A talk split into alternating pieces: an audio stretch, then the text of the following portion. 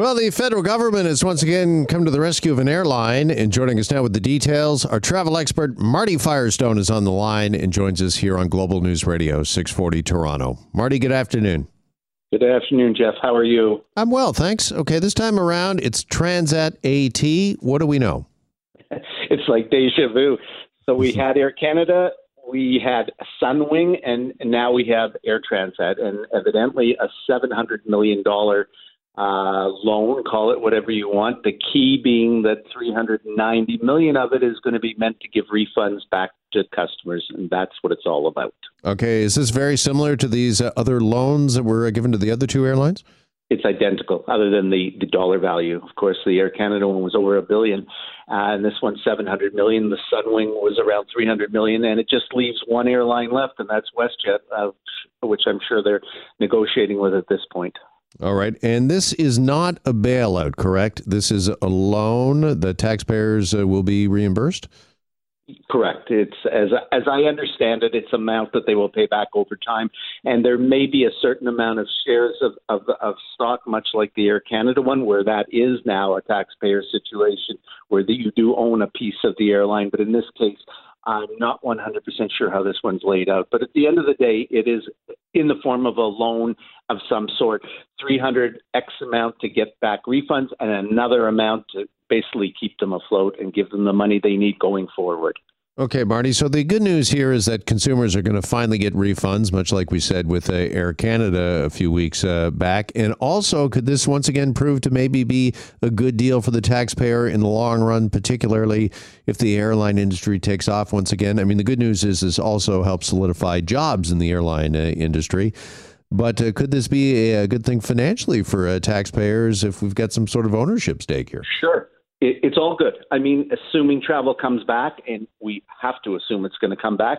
So yeah, if if if something was worth twenty nine dollars, and then the world comes back and, and is smiling again, and it goes up to forty two dollars, I mean, isn't that a wonderful situation? But time will tell on all these things because there is nothing. I hate to sound like the bearer of bad news again. I see just nothing in the immediate future for an air transat to start taking you know hundreds of customers to Italy and France this summer. It's just not going to happen. All right. So if there is uh, nothing in the foreseeable future for the airline industry, I have to think about uh, what sort of spin-off effects that will have. And immediately I go to hospitality and the hotel industry. Are they in need of a, uh, bailout as well, or I guess a loan uh, in, this case, similar to what the airline industries uh, have received? Uh, do you think that's coming, Marty, or are they already covered? I, I, I don't think that can happen. I just can't see how the government, quite frankly, can be doing loans and bailouts to every single industry. Okay, the airline one was key for a host of reasons, and the number one being that there's a lot of people out there that are holding on to credits and vouchers, and you know what? Those credit vouchers are good for nothing, quite frankly. So get the money back in their hands. If you want us to help you, that's number one on the list. You've got to be able to refund those credits and vouchers and turn them into money. Okay, what are you hearing uh, when it comes to the airlines and uh, whether or not they're going to get up and running uh, again? Is that any time in the near future, or just because of uh, what we're experiencing in the third wave uh, in this country? That uh, really, who knows? Yeah, great question. Here is the biggest problem. I'm even seeing it from my client base who are calling now to purchase uh, potentially trip cancellation insurance for future trips that they want to book. Okay, they want to book next Christmas, they want to book next summer, they want to do all this, but none of them can book it with the idea that they won't have coverage because currently, right now, as long as there's a level three travel advisory, trip cancellation insurance will not pay the claim if it's pandemic related. So that takes care of that. If you think you have to stay in a hotel for three days, if you think you have to quarantine 14 days when you come home, if the border's still closed between U.S. and Canada, nothing can get kickstarted here. These things all have to ultimately be removed for us to get going again. Let me ask you. Uh, you mentioned the hotel uh, quarantine. There's been some stories in the news the last uh, day, day and a half, uh, Marty, uh, in regards to those who have uh, decided not to do the hotel quarantine. essentially, I guess, walk past those in charge of it at Pearson. And we're also hearing that there's been a significant number of those that have tested positive with the variant coming through Pearson in recent times.